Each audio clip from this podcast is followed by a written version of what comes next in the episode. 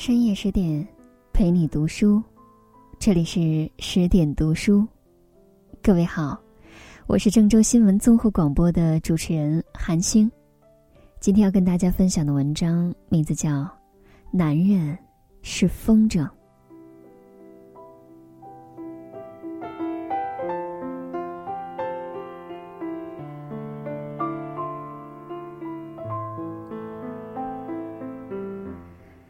有个朋友失业了好一阵子，全靠老婆工作支撑家计。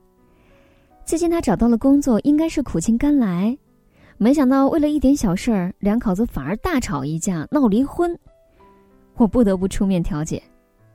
苦日子都过了，现在应该甜了，为什么反而吵架了呢？都是他呀！我赶着去上班，托他把我的薪水支票存到银行。做丈夫的说。就那么几分钟的事儿，他居然说没空。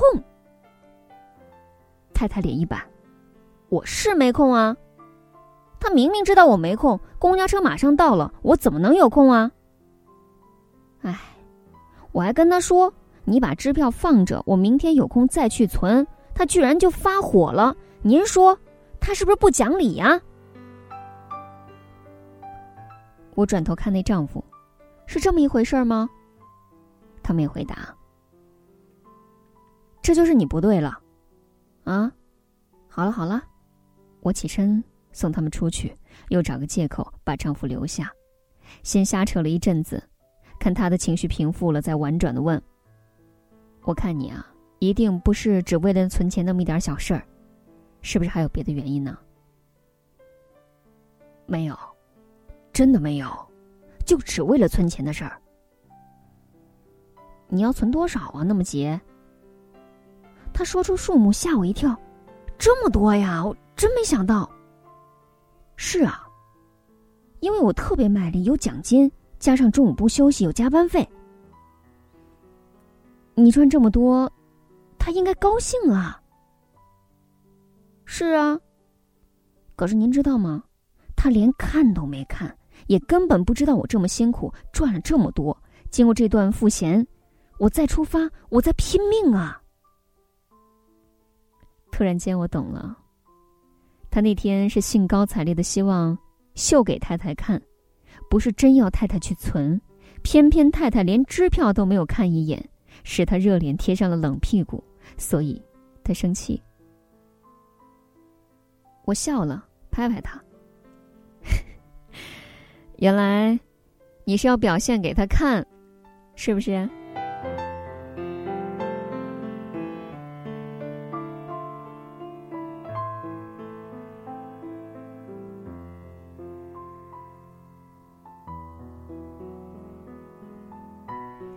有个老同学，从小冰雪聪明，能力过人。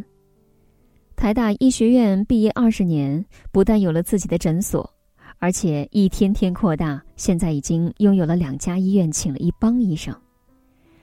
有时候到他医院看他指挥那些美国医生，觉得他真威风。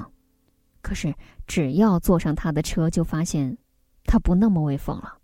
几乎每一次从上车，他就开始怨他太太。说太太对他管教太严，既不准他使用按摩浴缸，说泡太久会伤身，又不准他烧壁炉，说会把钢琴给烤坏。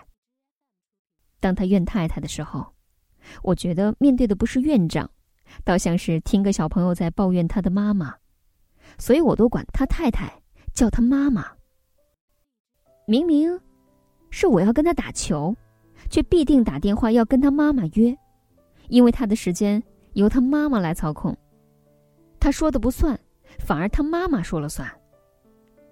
他妈妈其实年轻漂亮，对人客气极了，完全不是凶婆娘的样子。只是细细观察，可以知道他的能力多半透过他的太太才能完全的发挥。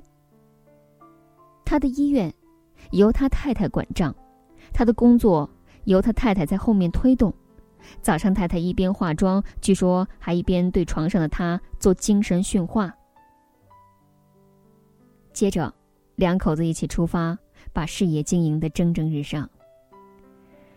我又发现，他虽然常怨他太太，其实对他的太太是又怕又爱。哪怕心里有爱，却又爱的害怕。我也猜想，他如果没有他妈妈的激励，就不容易有今天的成就吧。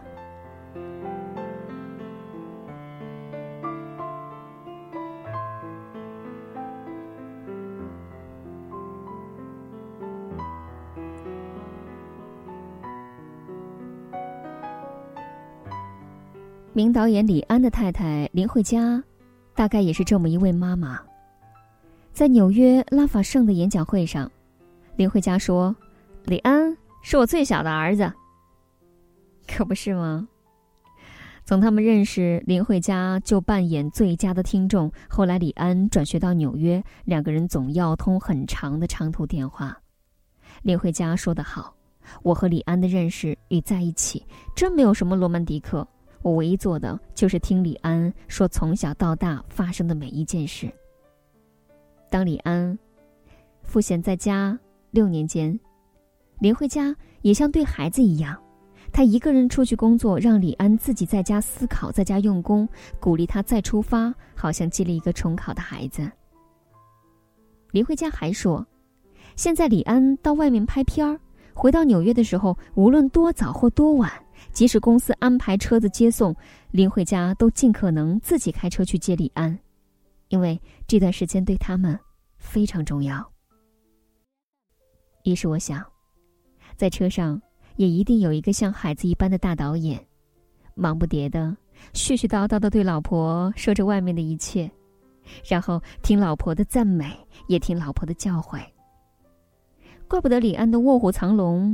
没得到金马奖最佳导演时，有记者问李安的感想，李安很妙的回了一句：“很想快点回家，被老婆骂一顿。”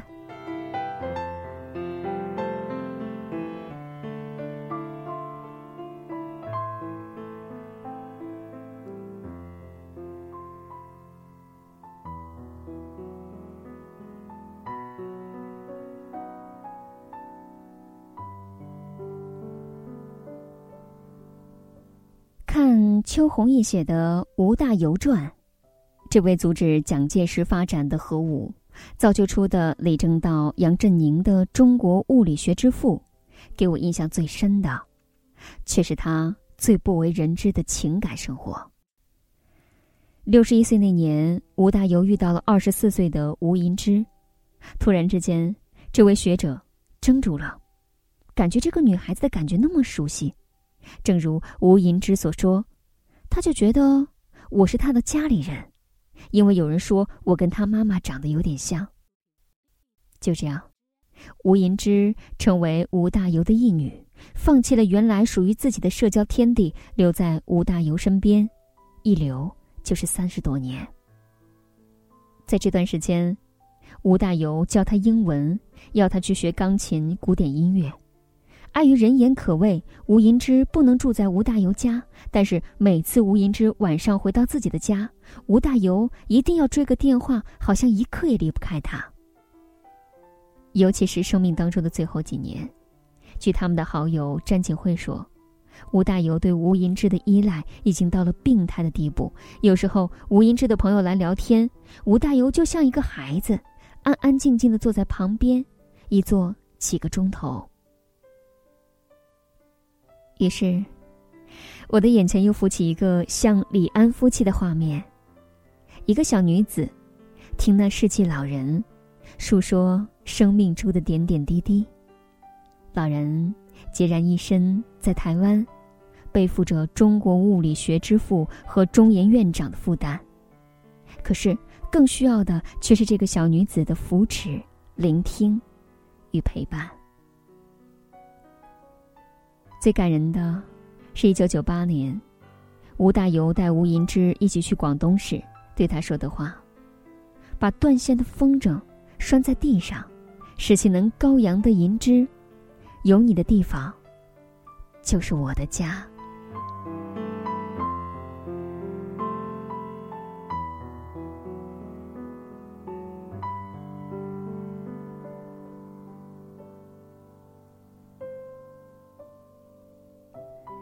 几个朋友聚会闲聊，谈到为女儿找对象，不知是谁冒出这么一句老话：“孝顺娘的男孩对太太会比较好。”且听另外一头有人哼了一声：“你错了，那是在他娘死了之后。”大家都一惊，转头看他，只见那太太慢条斯理的继续说：“要是他娘还活着，他一定听他娘的，不听太太的。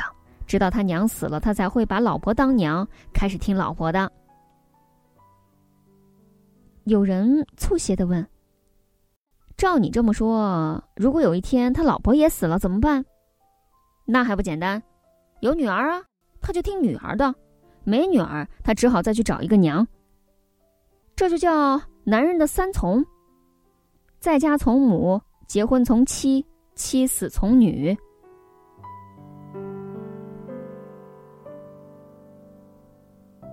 或许他这些像是玩笑的话，却也说中许多男人的心吧。有些男人是树，女人是藤；有些男人是藤，总要找一棵树。也很可能男人都是树，女人则像太阳。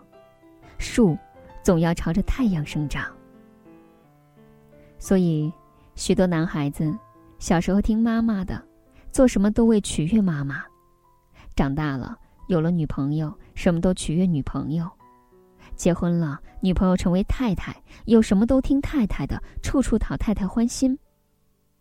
如果不幸太太早死，那男人确实有可能像吴大猷守着女儿，守着那个太太般的女儿。吴大猷说的很不错，男人是风筝，看来多么高不可及的风筝，却有一根细细的线，偷偷的牵在一个女人的手里。没了那只柔弱的手，风筝就飞不起来；断了那根线，风筝就将坠毁掉。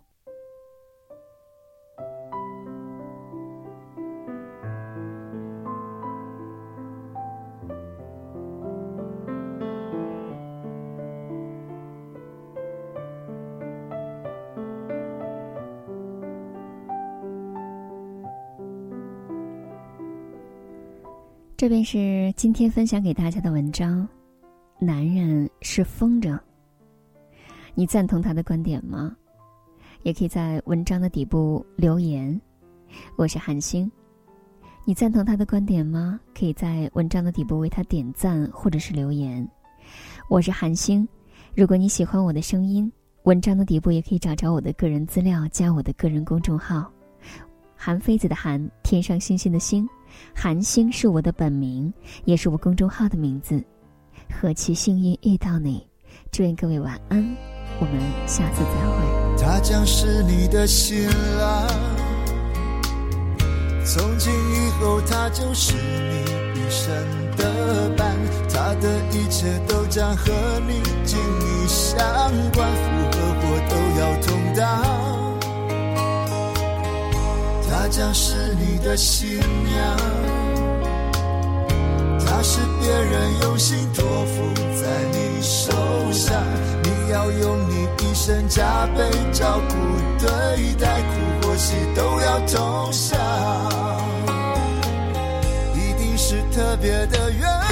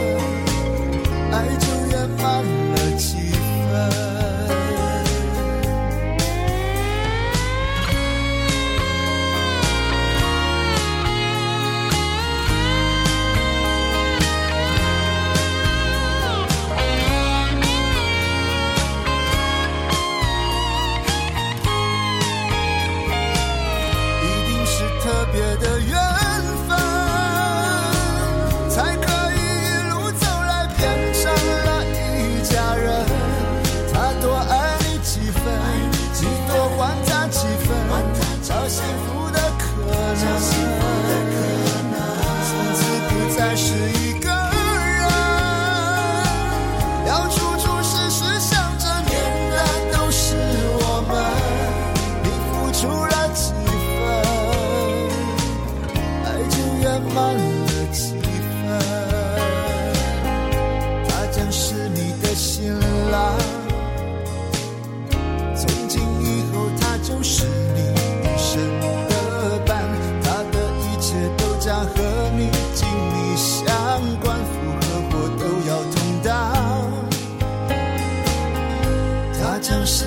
的新娘，